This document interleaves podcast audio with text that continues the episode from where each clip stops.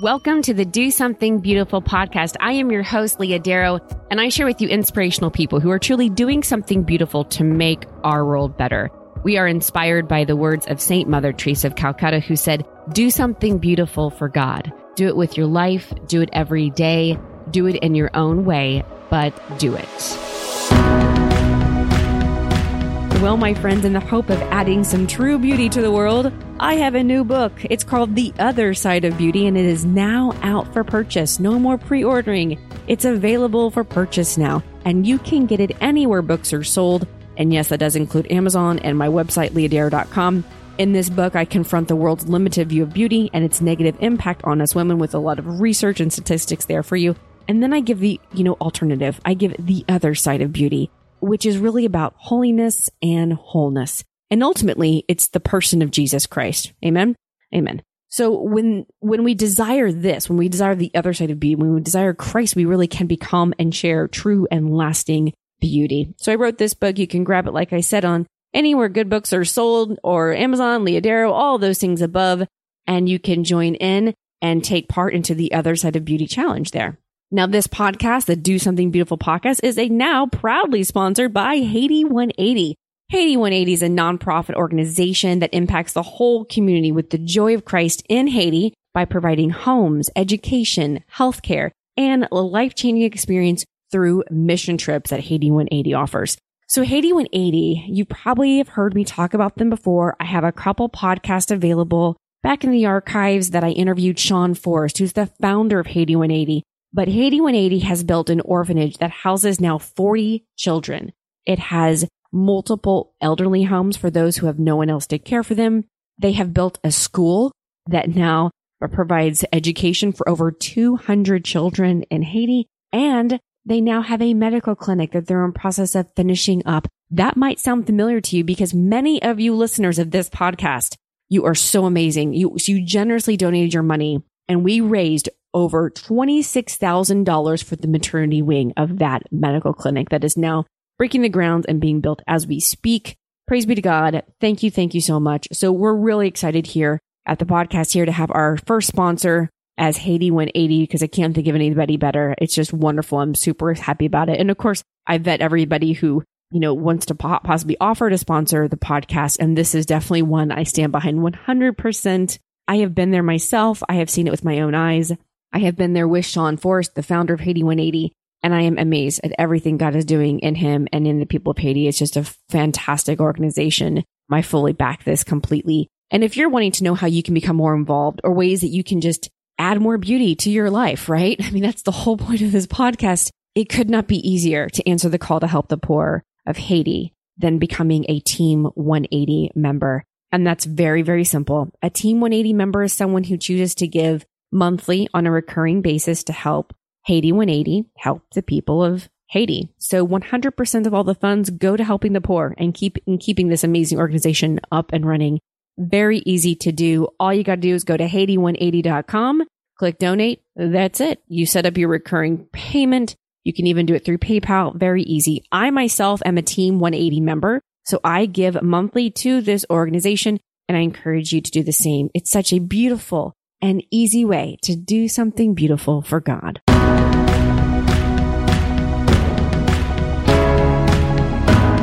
Hello, friends. Today we are talking with Aurora Griffin. Aurora attended Harvard University. She graduated magna cum laude. She has a degree in classics in 2014 from Harvard. From there, she served or while she was there, she served as president of the Catholic Student Association. I mean, oh my gosh, this, I mean, right? Do I need to say anything more about her bio? But actually, I kind of do because wait till you hear this one. Aurora was awarded the Rhodes Scholarship to study at Oxford University, where she received a graduate degree in theology. Yes. Okay. Yeah, I know. She's amazing. She is just by her bio alone, right?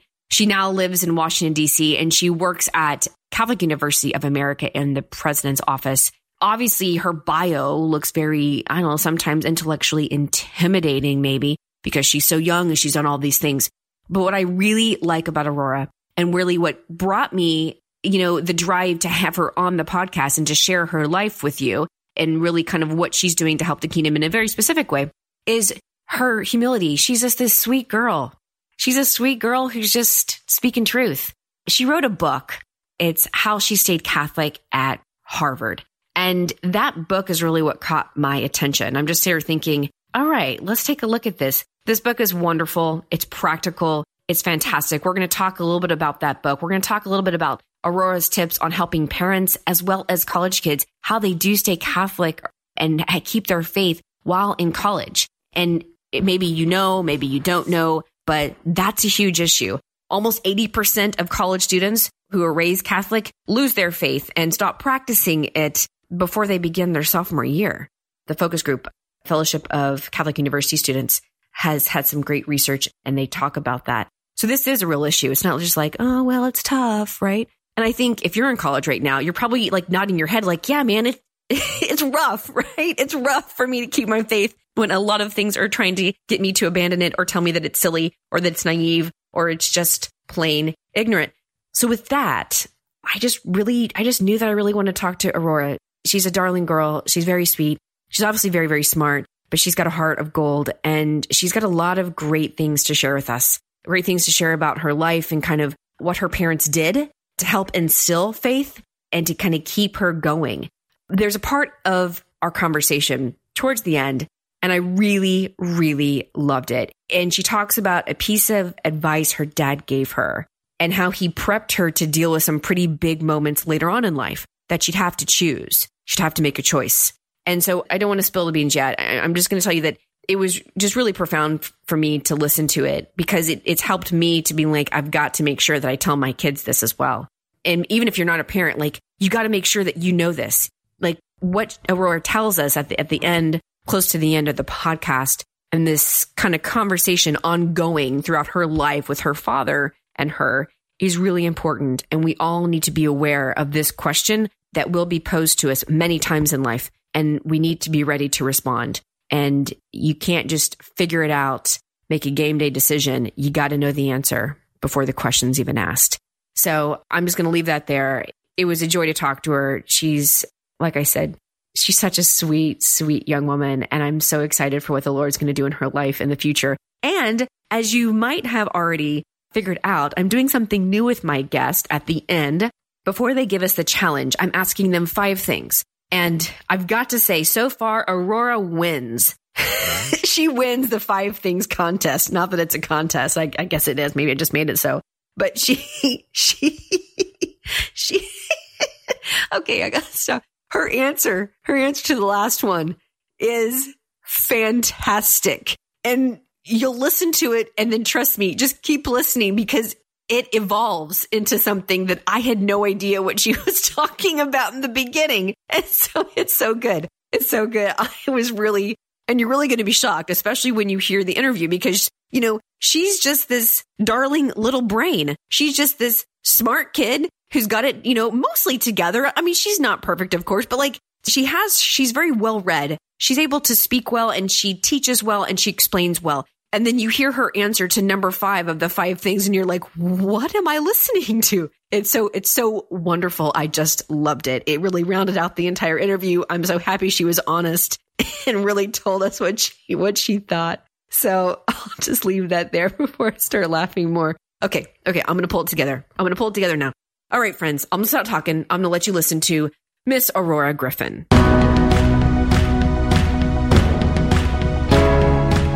Welcome back to the podcast. And I'm so excited to welcome Miss Aurora Griffin. Aurora, how are you doing? Hi, Lee. I'm doing great. Happy to be on the show. Good to have you. So, so good to have you. Okay, so we are coming up. I'm just going to jump into this really, really quick. I'm so excited for you. You are a young author. You wrote How I Stayed Catholic at Harvard, and we're coming up, or I guess we just passed your one year anniversary of this book.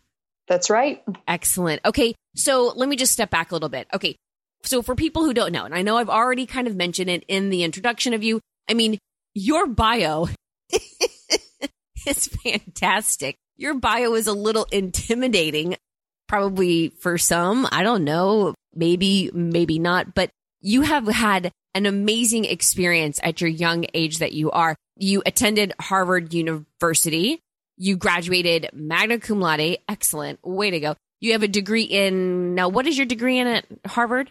Classics. Classics. Excellent. So you graduated in 2014, correct? That's right. All right, not that long ago. Okay, and so the next piece is you were awarded the Rhodes Scholarship to study at Oxford University, and that's where you got your graduate degree in theology. So, okay, for those who don't know, what is a Rhodes Scholarship? What is that? So that would be uh, two full years of funding for any degree at Oxford University. And I chose to use mine, as you mentioned, to get a, a master's degree in Thomistic theology. Thomistic theology. Wow. Okay. All right. So when you're, would you can, so you're mostly a Thomist for the most part, right? I think that's fair to say, yes. I'm a pretty big Thomas Aquinas fan. that's so awesome. That's so awesome. Okay. Now let me ask you this quick question. So I have my master's degree from the Augustine Institute.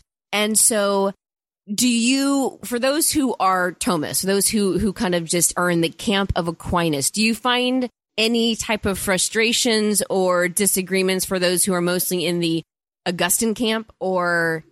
You know, well, Thomas Aquinas himself was uh, an Augustinian, so it's a, it'd be tough to have too many quarrels with them. I think our bigger battles are with people who, you know, don't ascribe to any faith. Right. That's uh that's going to be who Thomas would have uh, spent his time writing to anyway. I completely agree. I always like to talk about that because I love the fact that you got it exactly what I was hoping you were going to get at. Is that sometimes us in the Catholic world or Christian world, we start battling between different thoughts or ways to approach a philosophical question or a piece of theology. And we're, I feel like sometimes most of us are in the background being like, I think there's bigger battles. Like, I, th- I think, I think there's other stuff that we should be talking about rather than fighting within. Yes, I couldn't agree more, Leah. it just makes me laugh. The human condition. Okay. So, Aurora, what struck me, I was noticing some people talking about your book on Twitter, actually, is how I kind of found out about you. And I saw this book, How I Stayed Catholic at Harvard. And I just thought, I've got to get that and I got to know what's in it. And so I went on, I did some research and I was hoping that you could tell us the story of kind of like, how did this book begin? You're at Harvard when this inspiration for the book happened, correct? So actually, I was in my first year of studies at Oxford. Uh, okay. So this was in the spring 2015. And I'm glad you asked about it because it's kind of a funny story. I had never planned on writing a book when I was at Harvard. I wasn't sort of sitting in a corner of the yard with a, a Moleskine and a fountain pen. I was, it took me totally by surprise. It was Easter Sunday, 2015, end of a, a long day of, of mass and brunches and visits with family. And the idea just came to me. I was actually having a shower and I was just inspired. I mean, I, I so I jump out of the shower, you know, suds in my hair, throw in a bathrobe, and uh, and run across the house to the computer, start typing away everything I can can think of about this book idea. And, you know, I know that it had to have been given to me by the Holy Spirit because it was all there. How I Stayed Catholic at Harvard, 40 Tips for Faithful College Students, Ignatius Press, Peter Kreeft would write the intro. And then 38 of the 40 chapters were outlined right on the spot there. Wow. So the book was written by Pentecost, so 50 days later. And I happened to meet Mark Brumley a couple months later almost by happenstance. He's the president of Ignatius Press. So yes, yes. I mean, th- things just came together nearly miraculously. I would venture to say that. I mean, if you have this inspiration, like you said on Easter Sunday, which, which, you know, I mean, maybe that's just coincidence, right? Maybe it's like, oh, I thought of something holy and for God on Easter. Like, hopefully that you are thinking about something holy and of God on Easter. However, like you said, how this kind of happened, I love the story. I love the fact that you're literally jumping out of the shower and you've got suds in your hair as you've told the story on different interviews in the past. And I just think I can just imagine you like sitting down with like wiping soap out of your eyes, being like, I've got to get this out. I've got to get this out. Yeah, that's right. I very rarely felt that kind of clarity and energy for a project. It was, it's been so clear to me just in the book's reception and in doing interviews and everything after that this is just it's not about me. This is something that god wanted to do and i was just blessed to be along for the ride. Okay so let's talk about i mean i'm going to ask you in a little bit like what can you know college students do to stay catholic at whatever university they're at? Because although this was in particular you're thinking about your own personal experience at harvard it's not just for Harvard students. This is for any college kid who's trying to keep their faith. And Focus has done great research to show that colleges is like that one area of a person's life. If they're raised Catholic, will most over half lose their faith before their sophomore year in college. Mm-hmm. And so I love the fact that you wrote it for any college kid. But for you, how did you stay Catholic at Harvard? Hmm. Yeah, that's a great question because so I, have got 40 tips in the book, and and as I say uh, in the introduction, I'm these aren't 40 things that I, I did all, all the time or got perfectly right or even do now. These are 40 things that I know work. But I think that the most important anchoring thing for me personally was daily mass. That was where I met my group of friends. That sacramental sustenance was where I got the energy to and the um and the grace to do what I needed to do for the kingdom on campus. So I think like if I had to pick one thing, that would be it. But it was all of the things surrounding that a disciplined prayer life, a good group of friends, and even then some of the people that I just happened to meet at Mass, like professors and and things like that, totally changed uh, the trajectory of my college life.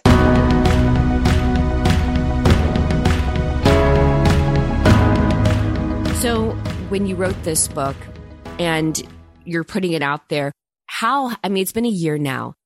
And I mean, I, this question bothers me a little bit, although I'm going to ask it, but because it sounds like I'm just trying to get you to say, oh, everybody loves it. But how has the book been received? I mean, I'm sure you've received uh, comments and emails. I mean, what are outside of people hopefully saying that they enjoy it and they like it? But what is the response? What has really helped them in this over this past year? Well, I'll answer a slightly different question, which is what has surprised me about the reception of the book, because I did expect it to help people who were in my position who are looking to keep their faith in college. Mm-hmm. And I think that it's done that, although I think that's going to be clear over time as I hear from students who, you know, used it or found it helpful. The people who really are hungry for the book, though, are the parents there's so much doubt and there's so much fear on the part of the parents who are sending their kids off to school and, and hoping that they stay Catholic. So that's been some of my most fruitful conversations about the book and, and some of my best feedback has actually come from them. Mm-hmm. Aurora, why do you think the climate at universities, uh, just across, you know, across the board, are so difficult for a person to stay faithful? Like, what's happening in our universities, not just Harvard, all over mm-hmm. that's creating a place where faith is like something that you just drop off? Mm-hmm. Yeah, that's a tough question. I think that there are two potential answers here. So there's, I think the first group are people who are intellectually led away from the faith. They maybe haven't been formed fully. They aren't sure that the, the Catholic faith actually stands up to the secular questions. And so they get in a classroom with their peers or with professors who dismiss their faith as childish or ignorant, and they don't have the resources to answer those questions. So that's one group, although I actually think that it's less of a head issue and more of a heart issue when you're talking about the culture. Some people are intellectually led away, but a lot of people aren't formed in their character in a sufficient way to say no to some of the things that the culture puts on offer in college. And that's uh, the shorthand is the party culture, right? you get to school and there are all kinds of opportunities to do all kinds of things that maybe you couldn't do in high school when your parents were around. And for some people, it's just too much to bear to to have this option in front of them and still to be keeping their faith. Mm. Yeah, so I think that's really what's going on. Yeah. Yeah, I know. I really enjoy. I think those comments really go back to something I was reading recently from Brandon Vogt in some of his books, one of his books called Return, which people who listen to my podcast know I'm, I'm a big fan of that book. And, you know, he talks a little bit about what you're talking about this lack of intellectual formation and also that lack of character formation, which is, I mean, both are so important, right? right. And so it's, it's those things when we are, we're, we're forgetting to teach our children, teach our kids, uh, who they are and whose they are and why they've been made and how to balance all of that.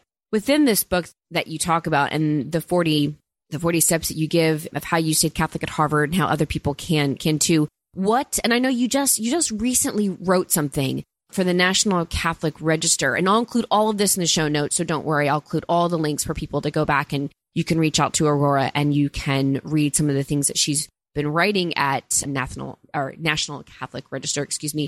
But your one of your recent articles is called "How to Keep Your Kids Catholic in College," and since we're talking about parents right now, and some of the response that you've received from the book has been surprisingly really from parents really appreciating, you know, something to help them kind of reach out to their kids and or what they can do before their kids get to college to make sure they're maybe not one of those who end up losing their faith. But in your article here that you wrote, very simple, very concise. Can you go over a little bit of that? I think that was, I think it was really, really great what you wrote here, especially the first two points in which you write for this article.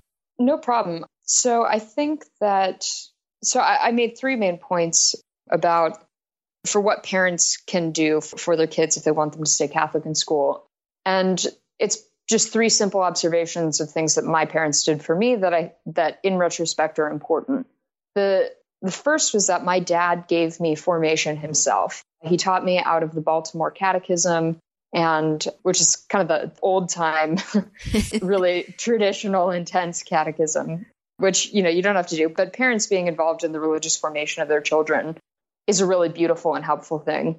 The second is that my parents always had a stable and loving marriage. Now, I understand that not everybody can you know has that blessing there are all kinds of reasons why that might not be the case so i'm not saying it's a it's a necessary thing but i can say in my own experience it was such a blessing to know that at the end of the day my parents were a team right and then the third point i made was that we went to mass every sunday no matter what it yes. was just a part of our routine we were we were busy we were traveling i was a horseback rider so we were at horse shows and it didn't matter what else was going on. We moved everything else around Mass.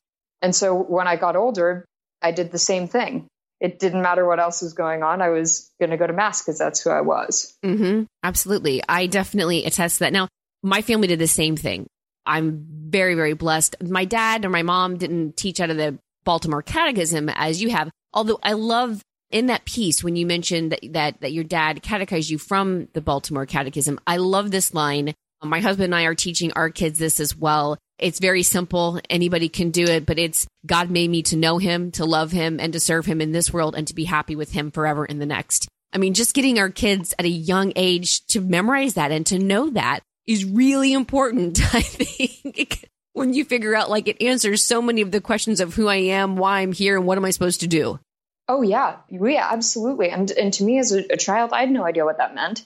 But then when I got to college and people are having all these existential crises and things, I had memorized the answer to that question as a child. It was already in me, you know? Right. Yeah, I love that. I love that. My family, um, my parents did the same thing in terms of I'm very lucky my parents are still married and they've kept up a very loving home for us to experience Christ on a daily basis. We talk about Jesus more than the weather in a sense. You know, it was just a very natural conversation in my home. I'd imagine it's the same for yours. And I remember too, when you had mentioned that like your parents, like when you just said that your parents always took you to mass, I remember that's, I mean, that was definitely my whole life. In fact, I remember going to college and my dad, and I'd already started to slip away emotionally within my heart, even though I was going. And but my dad, though, took me to college, and the first thing they did is, okay, let's find the Catholic Church. Where's the Catholic Church you're going to go to? And it was as important, if not more, than finding the Catholic Church, than finding out how I was going to get to my first class, my second period, and all those other things.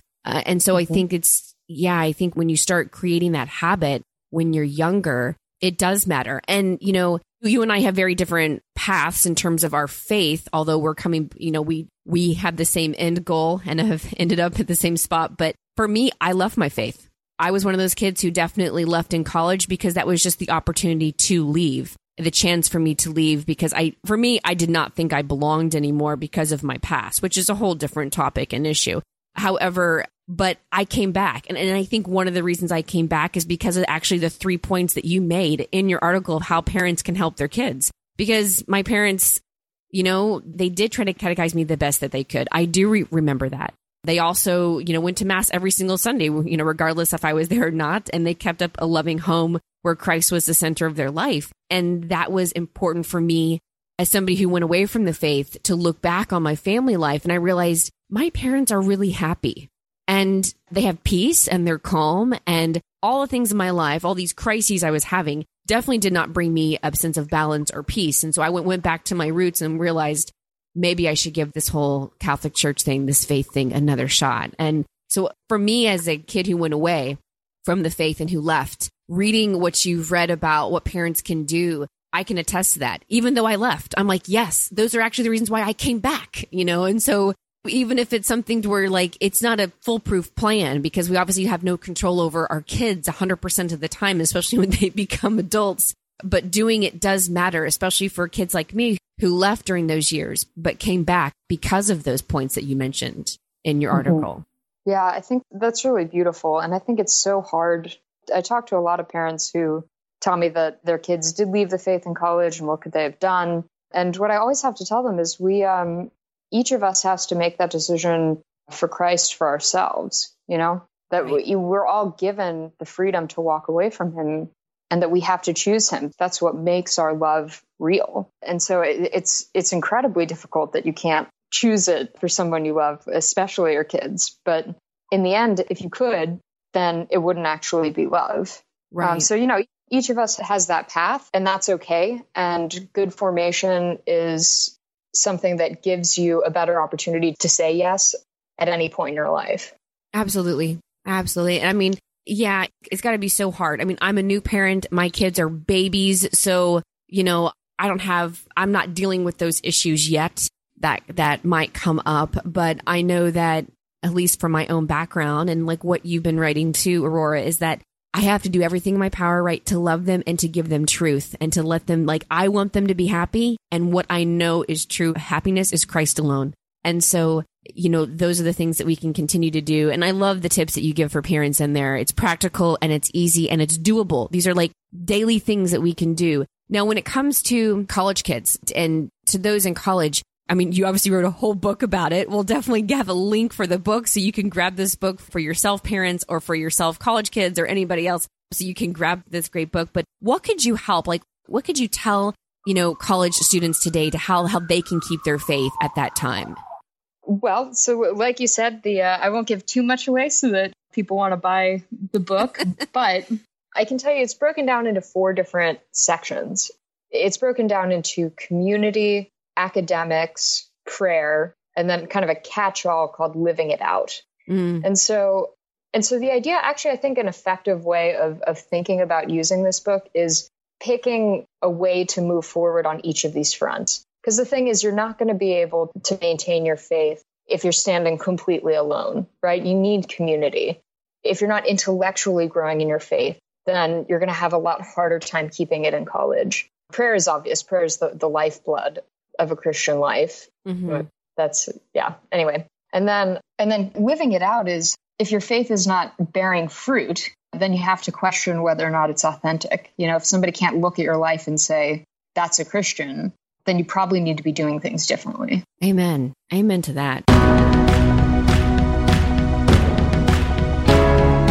I hate the fact that I can't remember this. I don't know if it was Bishop Barron or not. I recently just heard someone say, Show me your calendar and your checkbook, and I'll tell you what's important to you. Wow. Yeah, I know Bishop Barron just said something in a homily a couple weeks ago. Live your life as if nothing, as if it was live your life in such a way that doesn't make any sense if God doesn't exist. Wow, it kind of makes you stop and think. I love that man. I got to get him on this podcast. He's he's just so fantastic. He is so so great. He always gives us so much to think about. But I think going back to one of those sections in your book that I'd like to pull out from is the topic of community. And I've heard you say this in different interviews, and I wanted to bring it out a little bit now because I thought it was it was really important, and I love to hear actually could if you could explain a little bit more of your Aristotelian focus on on the concept of friendship. You know, like why they matter and who are they? Like who are the real friends? I know Scripture and in Sirach especially talks about that, and Christ says as well of what a real friend is, and if they really love you, what they will do. But could you kind of share a little bit more and kind of help us develop that piece of community in terms of friendship? Yes, absolutely. So I think Aristotle's outline of this is the clearest one I've seen. And he talks about friendships of utility, friendships of pleasure, and then true friendships. And these are all real friendships and they all matter. Friendships of utility are just people who it's useful for you to get along with coworkers, networking opportunities, people that you're cordial to. Then there are friendships of pleasure. These are people who you spend time with because you delight in them. And then there's the third category, which is true friendship. And these are actually very rare. They're what we should be aiming for in our relationships, but they're hard to attain because they're defined by a love of the other person's virtue. And they're they're defined by willing the good of the other. Mm. So you see something in them that you want to live better yourself. That's one mark. And a second is that you are willing to do things just because it's good for them, regardless of whether or not it's good for you. And if I think if you if you pause and reflect on how many of those people you actually have in your life at any given time, if you have one or two, then you're really blessed. You can cultivate them, and we certainly should seek to. But I think sometimes we go through life not even realizing that we don't have that and that we deserve it. And not only that, that we're, we're called to be that kind of a friend to somebody else. Amen.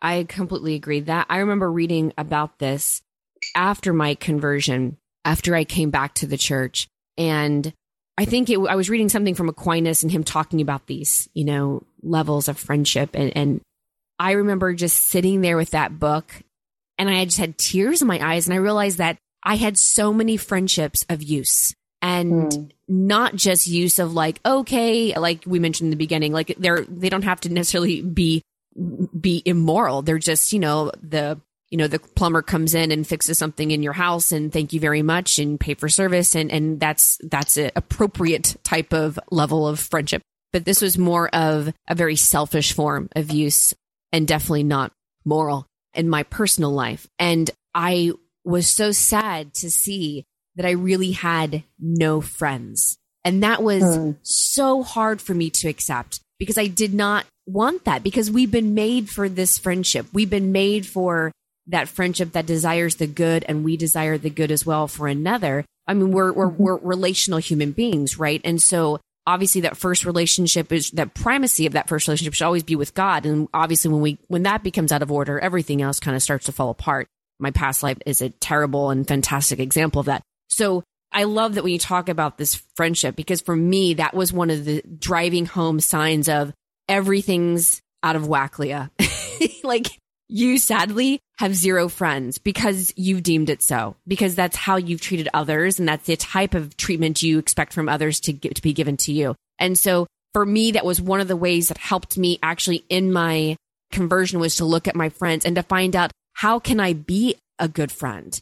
And that mm-hmm. was so difficult, you know, for me to start doing that and to start really spending time on that. And I think that's so important, especially for people in college, because you get to a place now where you, where you actually get to pick the people around you. And that might mm-hmm. not have been the choice for you in grade school and in high school, right? Because you're just kind of thrown into this group of wherever your parents send, send you to school or wherever you're, wherever you live. And you're just thrown in. But college is really that beginning moment where you get to say, I'm going to choose the people around me. I'm going to choose to hang out with a certain group of people, a certain type of person.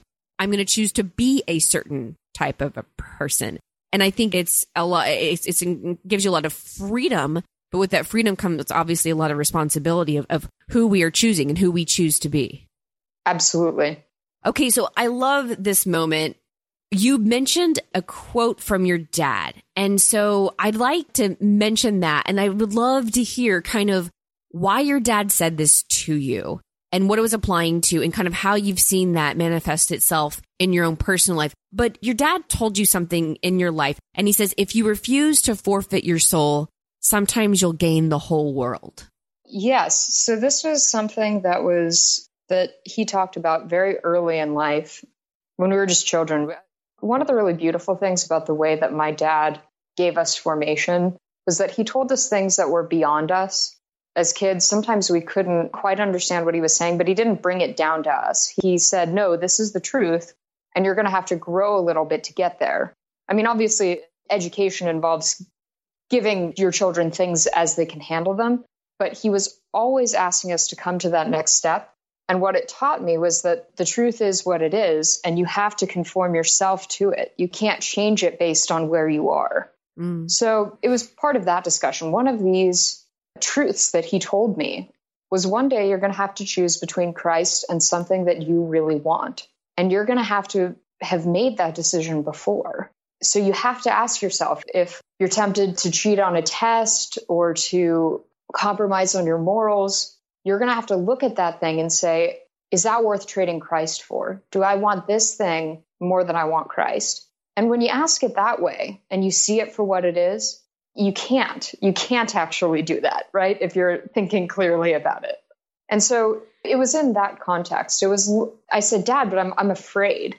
What's uh what if I do miss out on something I really want? Right. What if I make the wrong decision?" And he said, "Look, you're going to first of all, you know, I you pray, you know, you work you work it out. You stay you stay close and you work at it so that you're um you are ready to make the right decision. But second of all, you aren't going to lose everything all the time. So often it's just an illusion. The devil wants you to think, you know, because that, that's who's at play trying to say that you're going to lose everything if you stand up for the truth, right? Right. And that's not always the case. I tell the story in the book of of interviewing for the Rhodes Scholarship. And that was a major example of that. I was asked about embryonic stem cell research. And I knew that if I said that I, I didn't support it because I, I thought life was sacred since conception, that they were going to think I was crazy. And I had to tell them anyway. But it turned out that because I told them the truth, because I stood up for my beliefs, they knew I had character and they were willing to give me the scholarship. Wow. I love that. I love that story. I think it's so great. I'm so glad you mentioned it because I was hoping you would. I loved hearing about that, about that question that they gave you during your interview for the Rhodes Scholarship and, and the fact that you responded so well. And praise God for your dad. Like, what a great example he is to all of us, of especially parents, of like just continuing to speak truth to our kids, regardless if it's convenient or not. Absolutely. Yeah. He's, uh, I'm very, very blessed.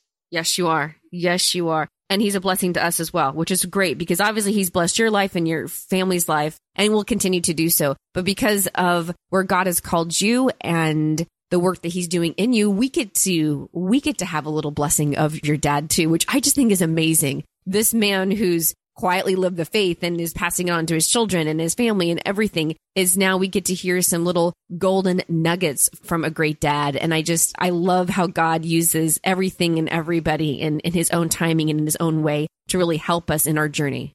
That's beautiful. I hadn't thought about it that way before. It's great. I, I absolutely love it. Aurora, you've been so patient and you've been so good giving us amazing information. I cannot wait for people to get your book I'm definitely, we have it right there in the show notes. Make sure you grab this. What a great, great present it would be for this upcoming Christmas season, especially on Christmas break for your college kids. Oh my gosh, this would be perfect. Put it in their little stocking. There you go. You have it right there for them and they can help themselves look at different ways in those four groupings that Aurora has put together of helping keep their faith and going deeper in their faith during those college years. So Aurora, before we wrap up, we're doing something new here on the Do Something Beautiful podcast, I have put together five things, five little questions, and these are going to be your Aurora's five things. And I'm going to ask you five questions that you have that I did not give you beforehand, so you have no idea what is going to be asked of you here. And I just want your most honest opinion. Answer. All right. Okay, here we go. Aurora's five things, people. Here we go. Number one, you cannot say the Bible. What is your favorite book so far? The Brothers Karamazov by Fyodor Dostoevsky. That's that's great. Okay, perfect. And just so you know, we will absolutely have links to all of Aurora's five things if she mentions a book or something else, so that if you want to have one of your favorite things, it's her five things that you can have the same. Lee, I just want to say really quickly on that one. I once asked Peter Kreeft what his favorite book was. He told me the best one, and I said, "Oh, The Brothers K," and he said, "Oh yes, of course." really? mm-hmm what uh, that that that had to like win your heart over at that moment. Uh, we're we're intellectual soulmates. that is so great. I yeah, I mean, he's like the intellectual hero for many many of us, I'm sure. So okay, so that is your first five thing here. The second one, here we go. So let's assume I guess we don't have to assume. We know it's going to happen. But let's just talk about something in the very, very, very far, far distant future. I want to make sure I say that so we don't freak out anybody, especially your parents. In the very, very far distant future, you die and you go to heaven. Okay. And so this is a really good scenario. And so you are walking up to the pearly gates. What do you personally, Aurora, what do you want to hear from Jesus? Well done, good and faithful servant. Love it. Love that. Love it. Love it. Very good. It's a classic. It's scripture. It's good.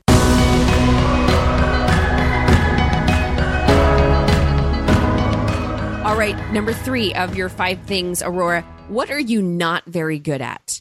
Oh, man. Doing one thing at a time, being mindful.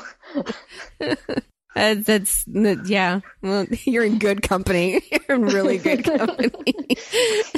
I think like every mother of the planet is shaking their head at you right now. Yes, yes, me too, me too, me too. I am working on it though because it's actually it's it sounds like oh you know, but I, I'm just so busy and so important that I multitask. It's like no, actually, this is a really this this is a problem. You have like you have to be present so I, I completely I'm working agree. on it. I completely agree. My home is the biggest testament to that statement of I'm doing too much or I'm just not able to to finish one thing at a time. I start many things and I'm trying to finish many things all at the same time like you said multitasking. And that's that's a whole different podcast, but that like that's a sign of a sense of disorder in our lives. Like you know, to be able to be present, as you said, and into the one thing that Christ is calling you to do and to finish it. Christ doesn't want us to have this sense of anxiety and, or whatever it may bring to you. For me, it does sometimes that of having mm-hmm. so many things and feeling like we're so busy and our culture so often does that, right? It makes us feel like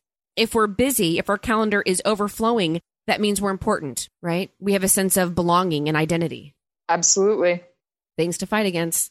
Things to fight against. Okay. So number three. Now, now we're on to number four. So on number four, on a scale of one to 10, one being not really at all, 10 like the utmost, how weird are you?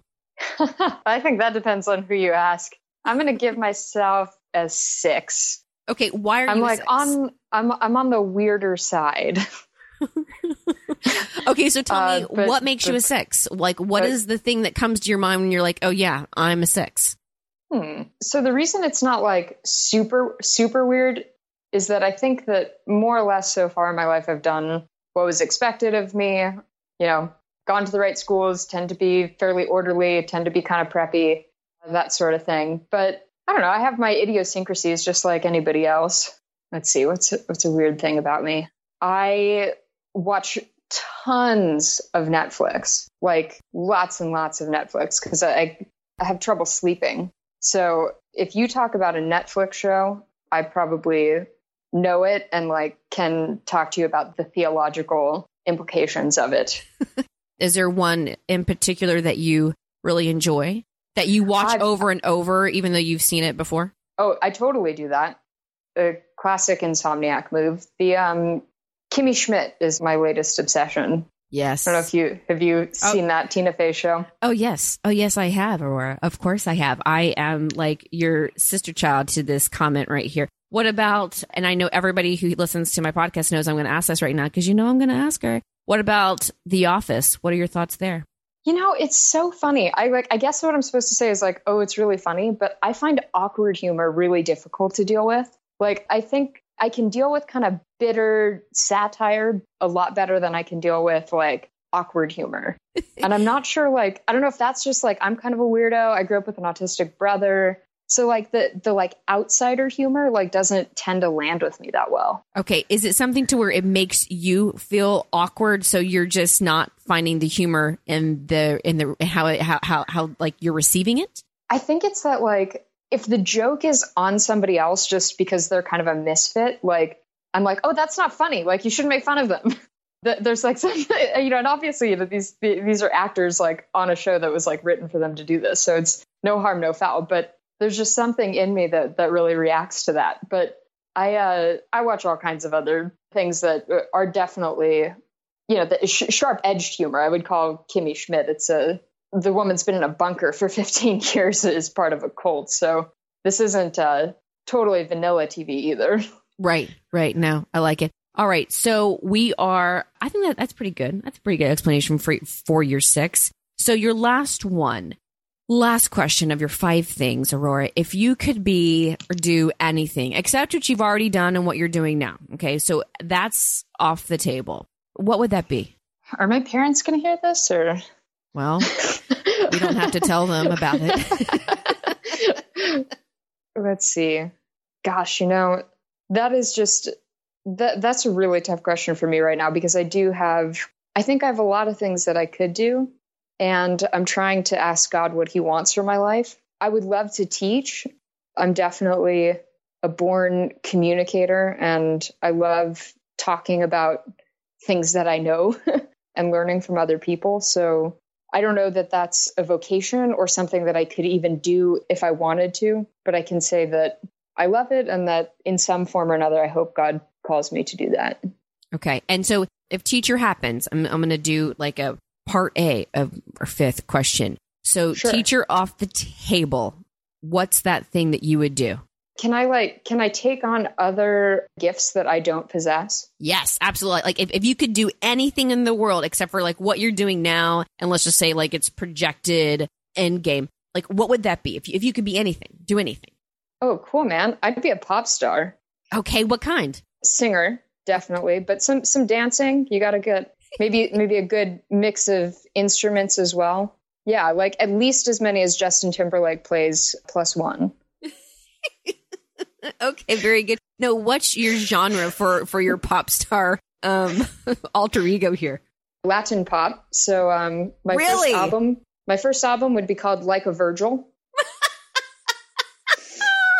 Okay, so so you're still the nerdy pop star. You're you're the nerdy pop star that is pulling out Virgil in your your first album. Maybe a maybe a six wasn't maybe, wasn't fair. Maybe, maybe I have to modify that. Maybe we should boost you to an eight, possibly, if your first album is a Latin pop with the word Virgil in it. So maybe I don't know. Maybe that's a good idea. That was excellent. See, that's that's the answer we're lo- looking for. Teacher is a safe bet, Aurora. You can't say teacher. I mean, if you could do anything, I think I think we just hit it. Latin pop pop star. This is um this is you heard it here first. Go. That's right. We hear it first here on the Do Something Beautiful podcast. Just so you know, Aurora Griffin, if she stops writing and teaching, we know where she's at. Look for her in South America, possibly to look for her um Latin roots and uh inspiration. Oh no, we're we're talking like Latin, like the um like the ancient Roman language. Oh, You're oh yeah, talking La- Okay, see another level of your nerd. You're up to nine now, Aurora. We're we're we're moving you up, not to eight. We're gonna put you up to nine. Latin. Dang, Leah.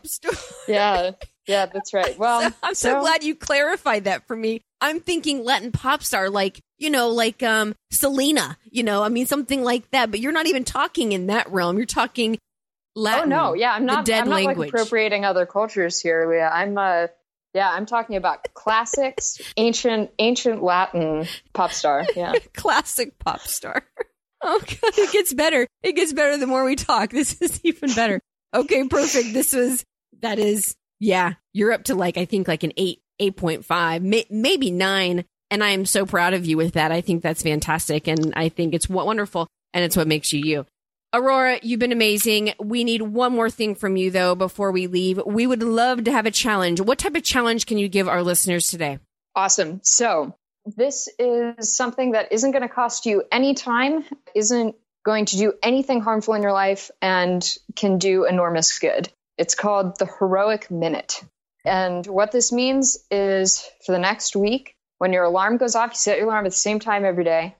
When it goes off, you jump out of bed, you don't hit snooze, you get out of bed, kiss the floor, and you start your day.